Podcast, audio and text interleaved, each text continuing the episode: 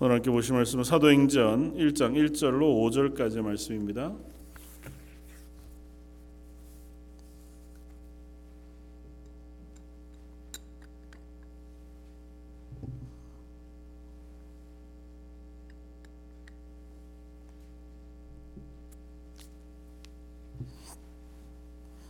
사도행전 1장 1절로 5절까지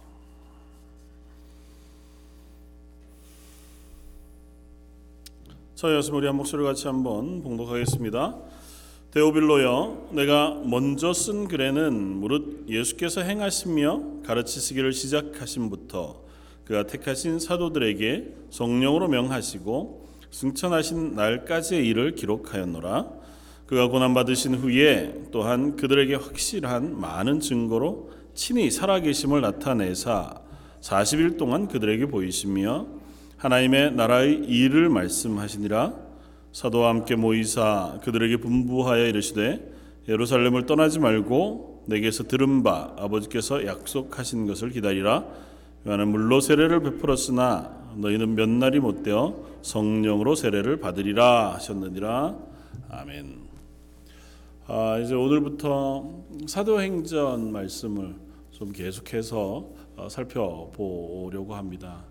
어, 사도행전 말씀은 보통 우리가 어, 초대교회의 역사적인 기록으로 읽을 수 있고 또 초대교회 성도들의 삶일 뿐만 아니라 초대교회 성도들에게 임하신 성령께서 어떻게 이 땅 가운데 하나님의 교회를 세우시고 확장해 가시는가?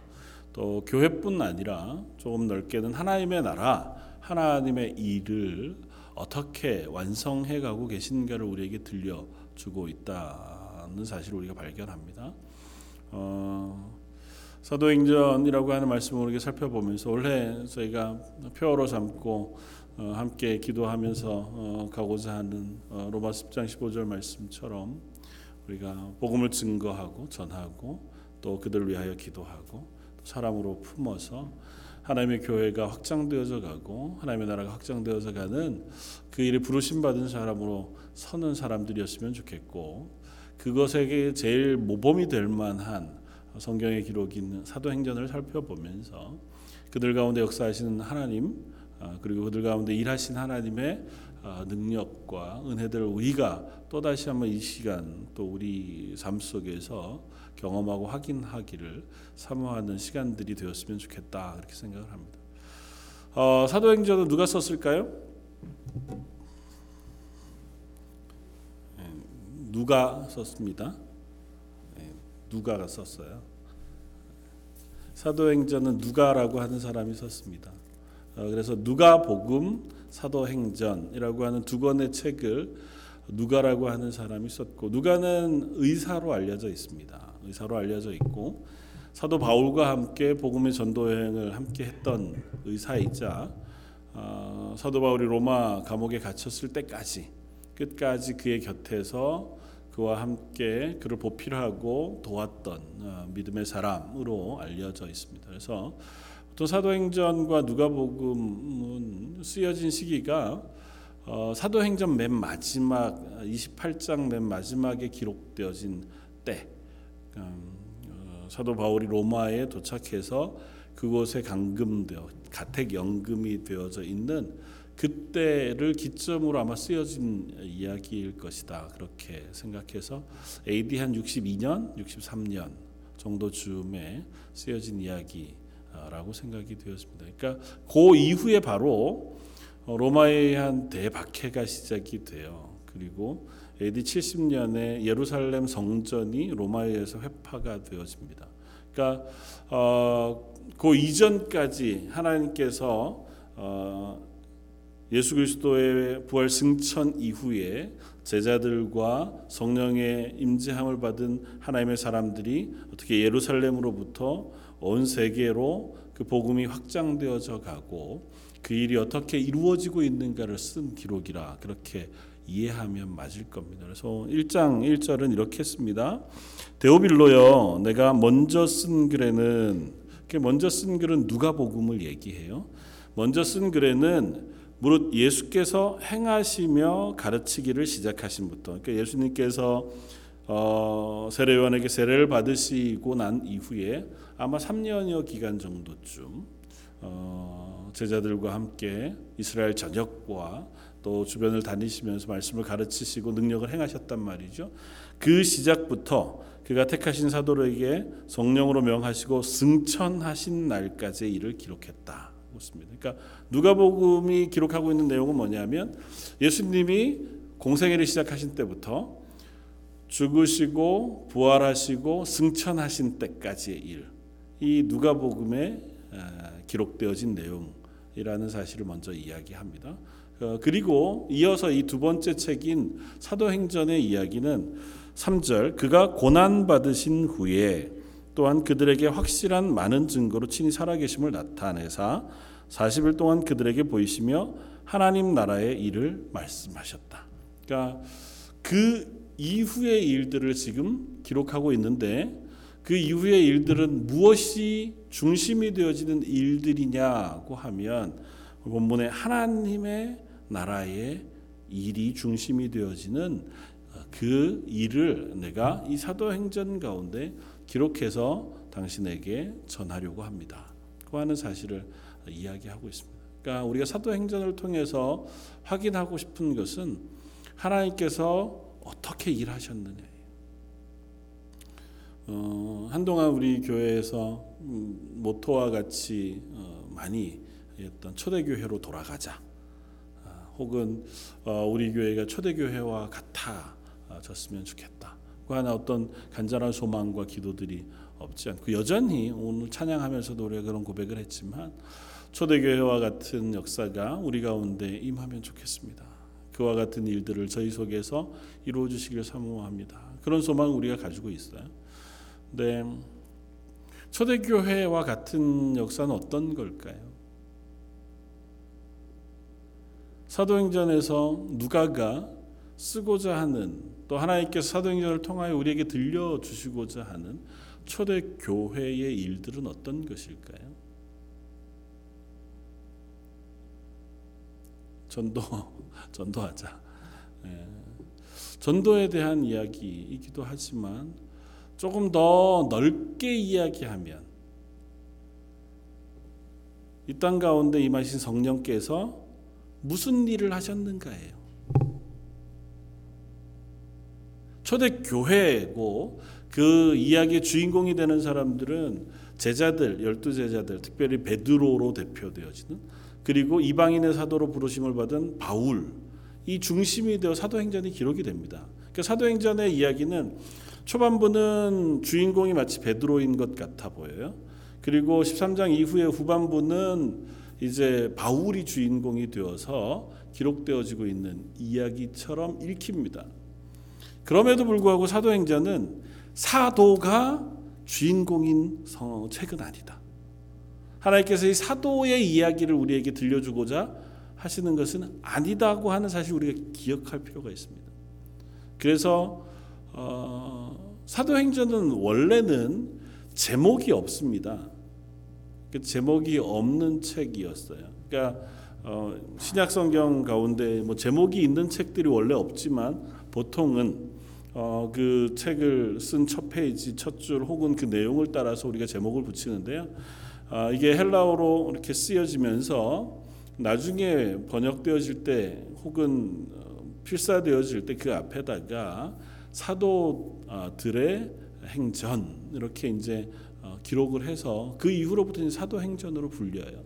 그러니까 사도등들이 어떤 일들을 행했는가, 사도들이 행한 일과 역사의 기록 이렇게 이제 쓰이는데 어, 많은 분들은 신학적으로 그 이야기를 이렇게 읽는 것이 더 합당하겠다. 사도들을 통하여 역사하신 성령의 행전으로 읽는 것이 합당하겠다. 그렇게 이야기하고 우리도 이제 그 시점에서 말씀들을 한번 살펴보려고 합니다. 왜냐하면 어, 이 사도행전을 통해서 나타나는 일들은 하나님께서 우리를 왜 그리스도인으로 삼으시고 왜 교회로 부르셨는가에 대한 질문에 대한 대답 같아 보이기 때문에 그래요. 누가복음의 기록은 하나님께서 우리를 구원하시기 위하여 예수 그리스도를 이 땅에 보내신 사건의 이야기에 집중합니다. 복음이죠.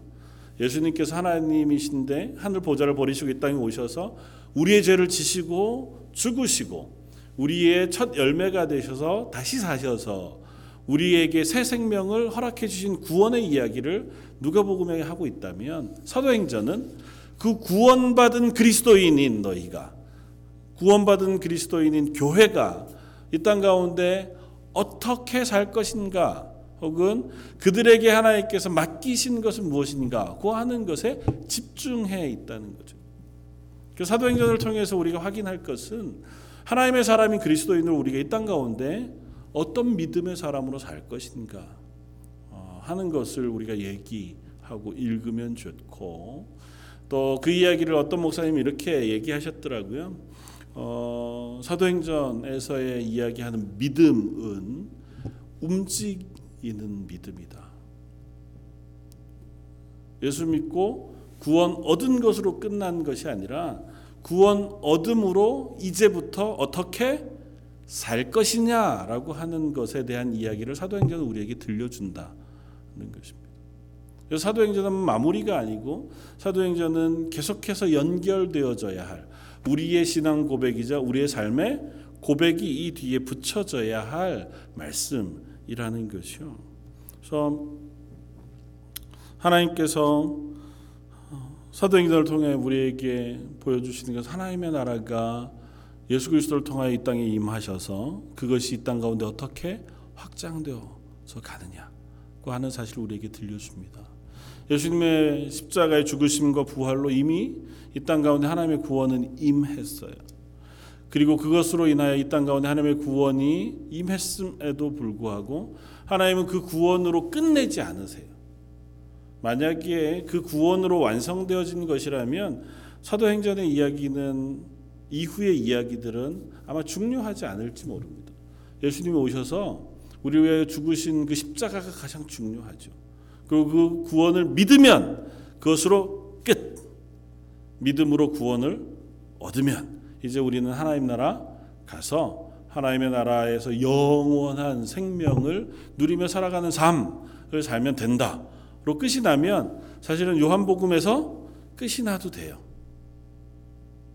예수님이 십자가에 죽으신 것 부활로 이미 완성됐죠. 우리의 구원은. 그렇지 않나요? 예수님의 제가 요즘 자꾸 질문 질문을 이상하게 하나요? 어, 많이 헷갈려 하시는데 요즘 되게 문제를 쉽게 내는 편이긴 한데 예수님의 십자가에 죽으신과 부활로 우리의 구원은 완성됐습니까? 네, 구원은 완성됐어요. 그럼 왜 사도행전을 쓰냐고요? 완성됐잖아요. 그걸 믿으면 돼요. 우리는 믿음으로 구원받았습니다. 믿음으로 구원받았으면 이제는 우리는 어떻게 해요? 하나님 나라 백성이에요. 하나님 나라 자녀예요. 그리고 하나님 나라 가면 영원한 천국에서의 삶을 우리에게 허락하셨어요. 그런데 우리는 아직은 어디에서 살아요? 이 땅에서 살잖아요. 하나님 나라까지의 간격이 있습니다. 그 간격을 하나님께서 우리에게 맡기셨어요. 그 맡기신 삶을 어떻게 살 것이냐라고 하는 이야기를 사도행전으로부터 우리에게 들려주고 있다는 거죠. 그래서 구원은 그냥 우리가 예수 그리스도를 믿음으로 구원받은 것으로 끝나지 않습니다. 구원받았으므로 구원받은 사람으로 사는 삶으로 연결돼야 돼요. 구원받기 위해서 막 애써 수고하다가 구원을 딱 받아. 그러면 이제 내가 할 건 다 끝난. 성경은 그렇게 얘기하지 않습니다. 세상에 많은 종교들은 그 이야기를 해요. 특별히 불교는 어떻게 합니까? 득도 혹은 부처가 되는 거잖아요. 성불. 이 땅 가운데서 그거 하기 위해서 애를 씁니다. 그게 끝나면 그게 완성이에요. 이슬람은요. 캐톨릭. 우리가 선을 행하고 무엇인가 이 땅의 삶을 잘 살아내서 결국 획득하고 싶은 게 뭐예요? 구원이에요. 천국 가는 것. 근데 성경은 그게 끝이라고 설명하고 있지 않다고요. 그게 사도행전이 우리에게 들려주는 이야기입니다. 저 여러분들 구원 받았으므로 구원받은 사람들을 향하여 하나님께서 무엇을 기대하시는가, 무엇을 맡기셨는가에 대한 이야기를 사도행전을 통해서 우리에게 들려주고 싶으신 거예요. 예수 그리스도의 십자가의 구원으로 제자들은 하나님의 자녀가 되었습니다. 그리고 그들에게 임하신 성령을 통하여 그들은 구원의 확증을 받았습니다. 그럼에도 불구하고 그들의 인생은 계속 연결이 돼요. 1장부터 주인공인 베드로의 삶은 어떻게 끝나는지 사도행전이 기록하지 않습니다. 그가 복음을 증거하면서 여러 곳에 서서 하나님의 나라의 복음을 증거하고 전도하고 그와 같은 일들을 행하고 있는 기록들을 들려줘요. 그리고 마지막에 어, 고넬료라고 하는 이방인에게까지 복음을 증거하는 이야기들 우리에게 들려줍니다. 그리고는 그 다음에 베드로가 어떠했느냐고 하는 얘기를 우리에게 별로 알려주지 않습니다.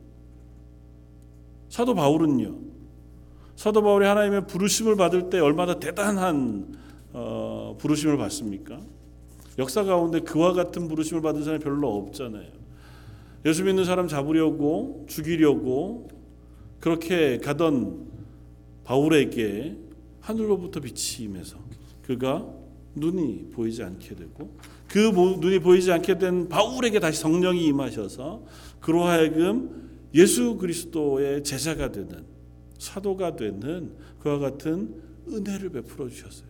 그래서 그가 온 세상을 다니면서 예수 그리스도의 복음을 증거합니다. 능력을 행하여 귀신 들린 사람을 낫게 하거나 병자들을 낫게 하거나 죽은 사람을 살리거나 하는 귀한 능력들을 행하고 곳곳마다 하나님의 교회를 일으켜 세워요. 사도 바울의 결국은 어떨까요? 사도행전에 기록하지 않습니다. 사도행전은 그 끝이 어떻게 되었느냐에 대한 이야기를 우리에게 잘 들려주지 않습니다. 그저 사도행전 맨 마지막에 사도 바울이 로마에서 가택에서 복음을 증거하는 이야기로 사도행전은 마무리가 됩니다. 사도행전 28장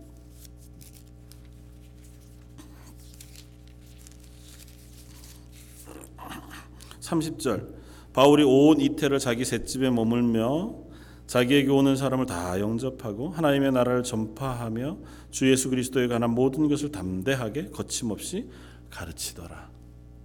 사도행전은 이것으로 끝이 납니다. 근데 사, 도 바울이 이와 같은 일들을 한 것은 바울의 일상의 모습이었어요. 앞에서 나오는 이야기가 계속 그냥 반복되고 있는 겁니다.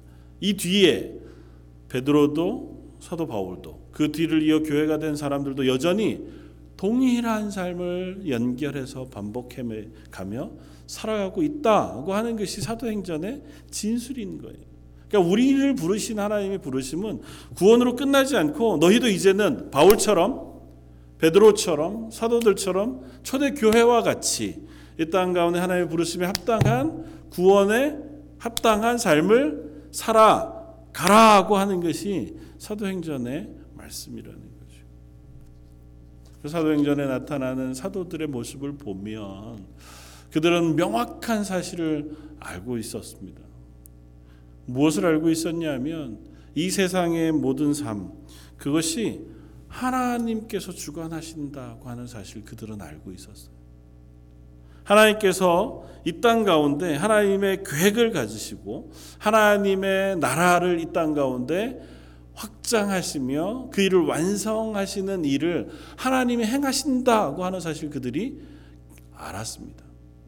사도 바울의 진술을 통하여도 우리가 그걸 확인할 수 있는데 디모데후서 4장 1절은 하나님 앞과 살아있는 어, 하나님 앞과 살아있는 자와 죽은 자를 심판하실 그리스도 예수 앞에서 그가 나타나실 것과 그의 나라를 두고 엄히 명하노니 너는 말씀을 전파하라 때를 얻든지 못 얻든지 항상 힘쓰라 범사에 오래 참음과 가르침으로 경책하여 경계하며 권하라고 이야기합니다. 사도 바울은 디모데에게 권면하기를 야 하나님이 나타나실 것, 예수 그리스도께서 다시 오실 것, 그리고 그의 나라를 두고 내가 너를 권면한다. 그건 반드시 일어날 일이야. 그러니 그 일이 올 때까지, 그 일이 일어날 때까지 너는 뭘 하냐면 이 땅 가운데 사람들에게 복음을 전하고 그들을 가르치고 그들을 견책하며 그들을 바르게 세우는 일을 네가 잘 감당했으면 좋겠다. 사도 바울이 아들과 같은 디모데에게 이야기하는 편지. 적어도 사도 바울은 또 베드로는 혹은 디모데는 이 사실을 알았습니다. 하나님께서 하나님의 나라를 이 땅 가운데 완성하실 것이다. 그러면서 한 가지 더 그 나라를 완성하시는 하나님께서 우리를 그 일에 동원하고 계시다. 나를 부르셔서 하나님의 나라를 확장하는 일에 쓰기를 원하신다는 사실을 사도 바울은 알았습니다. 사도 베드로도 알았습니다. 초대교회는 그 사실을 명확히 알았어요. 그래서 그들이 하나님 앞에 그와 같은 일들을 감당하는 것이 너무도 당연했습니다. 디모데전서 1장 12절은 이렇게 고백합니다. 나를 능하게 하신 그리스도 예수 우리 주께 내가 감사함은 나를 충성되이 여겨 내게 직분을 맡기심이니. 하나님께서 나를 사도로 세우신 것 그것은 나를 충성되이 여겨 하나님께서 이 직분을 맡기셨다. 그리고 나는 그것을 기뻐하고 감사한다고 고백해요. 이것이 초대교회 사도들과 교회의 고백입니다. 그들은 한 가지 사실을 명확히 아는 거죠. 하나님께서 하나님의 나라를 이 땅 가운데 완성하실 것이다. 그리고 그 완성하는 일에 하나님 우리를 사용하고자 부르셨다. 저 여러분들에게도 동일한 줄 압니다. 이 땅 가운데 하나님께서 교회를 세우시고 저희를 그리스도인으로 부르신 것은 그냥 너 구원받고 그 그리스도인 돼서 구원받고 그 다음에는 하나님께서 너희에게 주시는 복을 잘 누리다가 하나님 나라 가는 것으로 끝내시려는 것이 아니고 구원받은 우리를 이 땅 가운데 교회로 세우셔서 우리에게 하나님의 일을 맡기시고자 합니다. 그 하는 사실을 우리가 기억했으면 좋겠다 저 여러분들은 예외 없이 하나님의 교회로 부르심을 받았습니다. 때로는 직분자로 풀타임으로 하나님의 일들을 감당하는 사람들도 있지만 그러나 일상의 삶을 살아가면서 하나님의 교회의 일원으로 부르심을 받은 우리들에게 하나님 동일한 것을 요구하십니다. 뭘 요구하시냐면 너희의 삶을 통하여 이 땅 가운데 하나님의 구원을 확 장하는 일을 위하여 내가 너를 불러 불렀다는 것입니다. 그래서 우리의 삶의 가치는 어디에 있냐 하면 구원받은 이후로부터 우리의 삶의 가치는 하나님의 일을 이 땅 가운데 우리가 행하며 사는 데 있어요. 일을 한다고 하니까 좀 너무 아주 특별한 한 부분, 어, 특정한 한 모습에만 우리가 자꾸 어, 생각이 가는데 그게 아니라 하나님의 나라 사람으로 살아가는 일로 우리를 부르셨어요.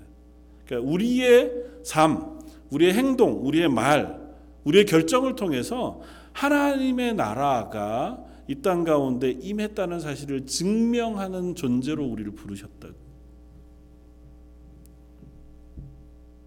요즘 계속 그 이야기를 제가 여러분들과 나누고 있잖아요. 하나님 사도들을 통하여 사도행전의 교회들을 통하여 우리들에게 그 사실을 설명해 주고 싶습니다. 야 내가 너희를 부른 것은 그냥 부른 것으로 끝나는 것이 아니라 너희를 통하여 하나님이 하고자 하시던 일들을 맡겨 확장하게 하십니다. 그래서 사도행전은 시작부터 하나님께서 사도들을 부르시고 세우시고 교회가 되게 하시고 그 교회를 머물러 두시지 않고 세상 온 곳을 향하여 확장해 가시는 이야기를 우리에게 들려줘요. 그리고 그 일을 성령께서 하시죠. 그러나 성령 홀로 하시지 않고 성령을 받은 성도들이 그 일을 하게 하십니다. 그래서 사도행전은 그곳에 나오는 뭐 위대한 사도들이 주인공이기도 하지만 그 안에 포함되어진 숱한 믿음의 사람들 교회들을 또 성도들을 하나님께서 사용하셔서 어떻게 하나님의 나라의 일들이 확장되어져 가고 온 세상 가운데 그 복음이 확장되어졌는가를 우리에게 들려주잖아요. 그러면서 우리에게 마지막 질문을 하는 겁니다. 너희도 그 일에 부르심을 받았다. 그러니 너희를 통하여서도 하나님의 나라의 복음이 확장되기를 원한다. 고 말씀하시고 우리를 그 일로 부르셨다는 사실을 우리에게 확인시켜 주고 계시다는 것. 그래서 사도행전은 그렇게 우리를 하나님의 교회로 부르셨다는 사실과 그 일을 맡기셨다는 사실을 우리들에게 확인시켜 주기 위해서 1장에 성령이 우리 가운데 임하는 이야기를 들려줘요. 왜냐하면 우리가 하나님의 일을 맡은 사람으로 이 땅 가운데에서 하나님의 나라를 확장시키는 일을 할 만한 실력이 없기 때문에 어느 누구도 그럴 수 있는 실력이 별로 없어요. 하나님 우리를 하나님의 나라에 합당한 사람으로 만들고 싶어 하세요. 그리고 그 만들어 놓은 삶을 통하여 하나님의 나라가 확장되기를 원하세요. 근데 생각해 보세요. 기본적으로 우리는 하나님과 관계가 없던 사람이었습니다. 뭐 창세기 기록을 살펴보면 아담이 하나님과의 언약을 깬 이후로부터 하나님은 아담을 에덴 동산에서 쫓아내셨어요. 그때로부터 인간은 하나님과의 관계 사이에서 단절된 채로의 삶을 살아왔습니다. 그러니까 자연인인 우리는 하나님과의 관계 속에서 깨어진 삶을 살아오던 사람이었습니다. 그런 우리를 예수 그리스도의 생명을 대신 넣어 주셔서 하나님의 사람으로 만드셨어요. 그랬다고 해서 우리가 그날 갑자기 하나님의 사람처럼 변하느냐? 그렇지 않잖아요. 저 여러분들 보면 알잖아요. 우리가 예수 믿고 은혜를 받아 하나님의 교회에서 하, 난 하나님의 구원받은 감격을 가지고 우리가 기도하고 예배하고 그 다음 날부터는 우리가 확 변해서 그 다음부터는 경건해지고 거룩해지고 하나님의 능력에 충만해진 채로 하나님의 나라의 일들을 감당하는 사람이 되던가요? 아니잖아요. 우리가 맨날 기도하는 건 뭡니까? 맨날 똑같은 죄를 보면서 맨날 똑같은 실패를 해서 하나님 보시기에 조금 더 잘 살고 싶은데 조금 더 합당한 사람이 되고 싶은데 왜 이렇게 안 변하는 겁니까? 때문에 우리가 많이 고민하고 걱정하고 기도하는 거 아닌가요? 하나님께서 그래서 그 일을 우리에게 맡기셨으나 그 일을 너희들에게만 맡겨두지 않으세요. 우리에게 하나님의 사람이 되게 하시기 위하여 우리에게 성령을 부어 주시는 이야기로 사도행전은 시작합니다. 요한복음 마지막에서 예수님께서 제자들에게 약속하셨던 복음서 마지막에서 내가 나의 영을 너희에게 부어 줄 것이다.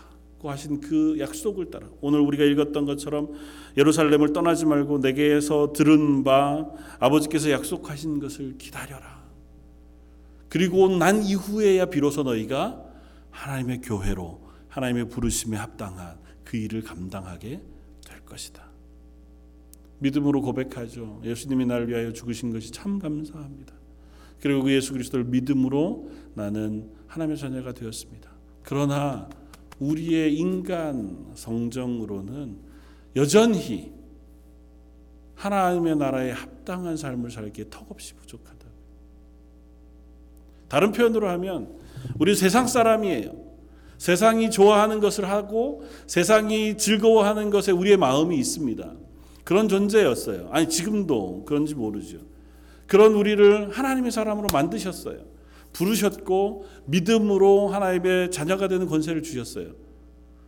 그럼에도 불구하고 우리는 여전히 하나님 나라에 합당한 삶을 살아가기에 부족해요. 언젠간 우리가 하나님 나라 가죠. 죽어서 가게 되든 예수님께서 다시 오셔서 이 땅 가운데 하나님의 나라를 완전히 선포하게 되시든 우리는 하나님 나라 가게 되어질 겁니다. 그때 우리는 하나님의 나라에 합당한 사람으로 살게 되어질 거예요. 그러나 아직은 우리가 그만큼 완전한 변화가 우리 속에 있지 않습니다. 뭘 보면 알아요? 산상수훈의 말씀이 우리 속에서 지금 일어나고 있는 걸 보면 알잖아요. 성령의 열매가 내 속에서 완전히 맺혀지고 있는 걸 보면 알잖아요. 하나님의 나라에 합당한 사람은 그걸 행하는 사람들이거든요. 그게 완성된 사람들은 하나님의 나라에 합당한 사람이에요. 근데 우리는 아직은 그렇지 않잖아요. 그런데도 불구하고 우리에게 하나님의 나라 일을 맡기셔야 해요. 아니, 하나님의 나라 일을 맡기셨어요. 그럼 그 하나님의 나라를 맡기시기 위하여 우리를 하나님의 나라에 합당한 사람으로 바꾸셔야 되잖아요. 그 바꾸시는 걸 뭘 통해서 하신다고요?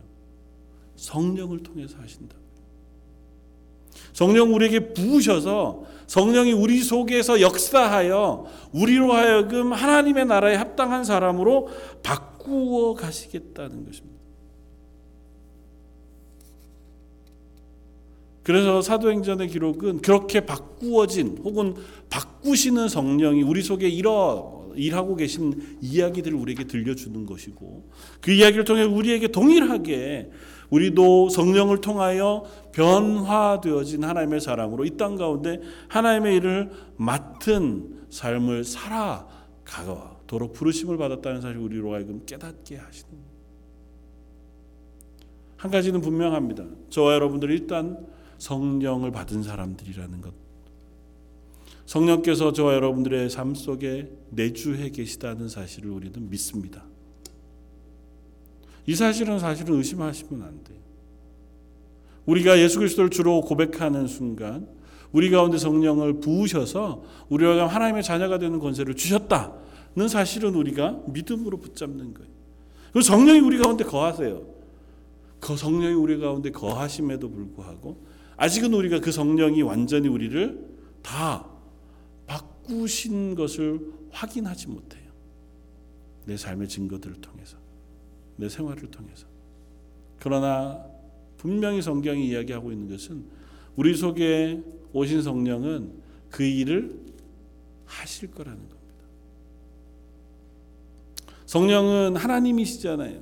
하나님은 우리 속에 오셔서 그 일을 완성하시겠다고 하는 그 약속을 실패하거나 포기하시지 않으세요.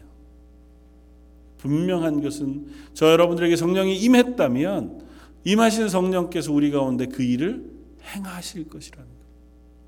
사도행전의 숱한 사람들 속에 일하셨던 성령님께서 저와 여러분들의 삶 속에 10년 가운데서 일하실 것이다 하는 사실을 우리에게 말씀해 주고 있는 고린도후서 1장 21절 22절에 우리에게 이렇게 이야기합니다.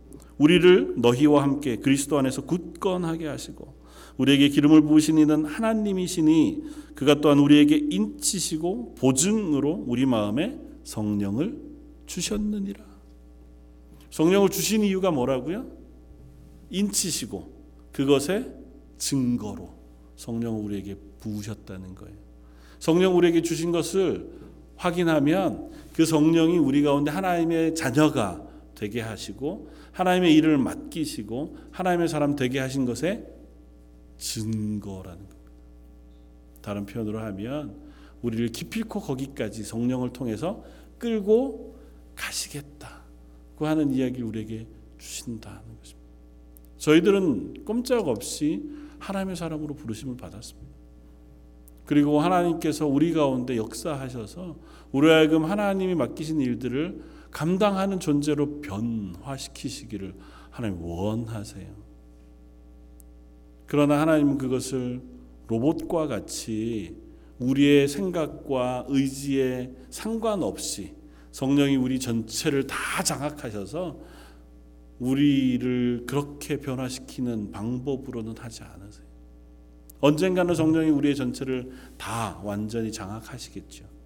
그러나 그 일까지 하나님은 우리의 순종을 요구하시고 우리를 설득하실 뿐만 아니라 우리로 하여금 하나님 앞에 그 말씀 앞에 나오는 자발적인 헌신을 이야기하시고 요구하고 계시다는 사실을 우리 기억해야 합니다. 그래서 어쩌면 여전히 더딘 그 걸음으로 우리가 하나님의 나라가 되어져 가는 중이고 이 세상 가운데 여전히 더딘 걸음으로 하나님의 나라가 확장되어져 가고 하나님의 나라의 일들이 일어나고 있는 것인지 모릅니다.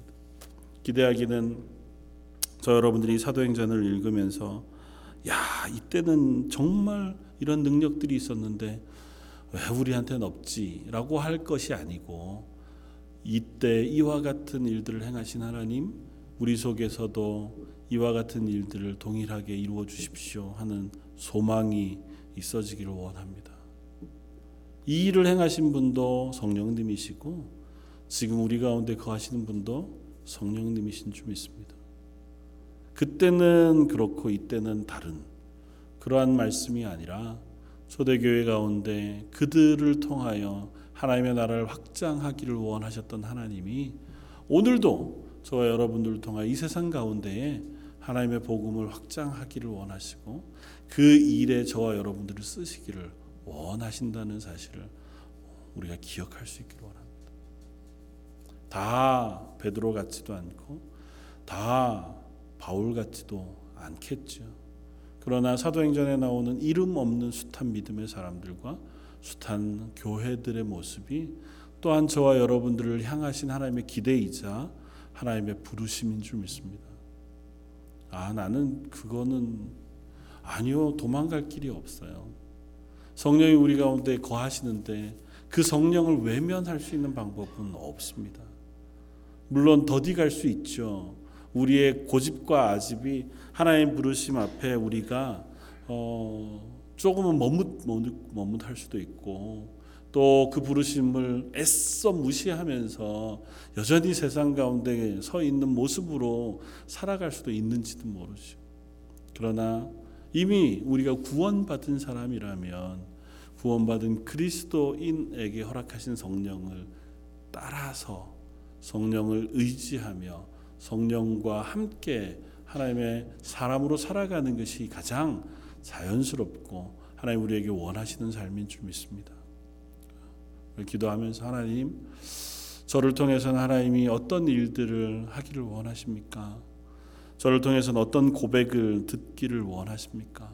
하나님 제 속에서 성령이 먼저 그 일을 행해 주시고 그 성령이 행하시는 일을 저희가 순복하여 따라갈 수 있게 해 주십시오. 어떤 목사님은 그런 이야기를 하시더라고요. 우리가 성령이 우리 가운데 거하시면 말할 수 없는 탄식으로 우리 가운데 하나님을 향하여 중보하며 기도하고 계시다고요. 그런데 하나님은 그 성령이 우리 속에서 하시는 기도를 우리의 기도로 들으신다고요. 나의 의지와 상관없이 성령이 우리 가운데 계시면 성령은 인격이시잖아요. 인격이신 내 속에 성령이 와 계시면 성령이 뭐 하시겠어요? 말할 수 없는 탄식으로 슬퍼하며 기도하시겠죠. 내가 있는데도 성령을 의지하지 않는 사람을 보면 얼마나 답답하시겠어요. 성령이 오셔서 나와 함께 하시겠다고 말씀하시는데도 아니요, 제가 한번 해볼게요. 그러는 게 얼마나 안타까우시겠어요. 성령이 계신데도 불구하고 여전히 고민하고 슬퍼하고 걱정하느라고 그 문제들 가지고 아둥바둥 하면서 지쳐하는 모습을 보면서 얘 나한테 얘기하면 안 되겠니? 나와 함께 그 길을 걸으면 안 되겠니? 그렇게 말씀하시지 않겠어요? 그 성령께서 우리 때문에 내 속에 있는 성령이 나 때문에 탄식하시고 또 기도하시고 나를 위하여 격려하시는 그 모든 것들을 하나님이 내가 하는 것으로 받으시겠다고요. 나의 탄식으로 나의 기도로 들으셔서 성령에게 응답하시는 응답을 저와 여러분들에게 응답하실 줄 믿습니다. 우리의 귀를 열어서 내 속에서 성령이 하시는 이야기를 들을 수 있으면 좋겠어요. 저 여러분들이 성령이 임하여 살아가는 성령의 사람인데 성령님께서 우리 가운데 침묵하실 리가 없습니다. 성령의 음성을 우리가 애써 들을 수 있기를 원합니다. 말씀을 통해서 들으시든 양심을 통해서 들으시든 기도하는 가운데 들으시든 아니면 혹은 대화 가운데 깨닫게 하시는 것이든 우리 속에 역사하신 성령의 음성을 들어 그 음성에 반응하고 하나님의 교회로 세워져 갈 수 있는 저 여러분들 되시기를 주님의 이름으로 축원을 드립니다. 다시 한번 기도하겠습니다. 우리에게 성령을 부으시마 약속하시고 약속대로 제자들에게 초대 교회에 또 뒤따라 하나님의 교회가 된 저와 런던 제일 장로교회 모든 성도들에게 성령을 부어 주셔서 너는 내 것이라 말씀해 주시고 우리를 하나님의 나라의 백성으로 구원받은 교회로 변화시켜 주시고 살게 해 주시니 감사합니다. 하오나 저희가 저희 속에 계신 성령에 귀 기울이지 못하고 성령이 우리 속에서 행하시는 일들을 관심 가져 순종하지 못하는 사람들이었음을 고백합니다. 여전히 우리 가운데 탄식하며 우리를 통하여 하나님의 나라를 증거하기를 원하시고 우리를 통하여 하나님의 구원을 전하시기를 원하시며 우리를 통하여 하나님의 나라를 확장하기를 원하실 줄 믿습니다.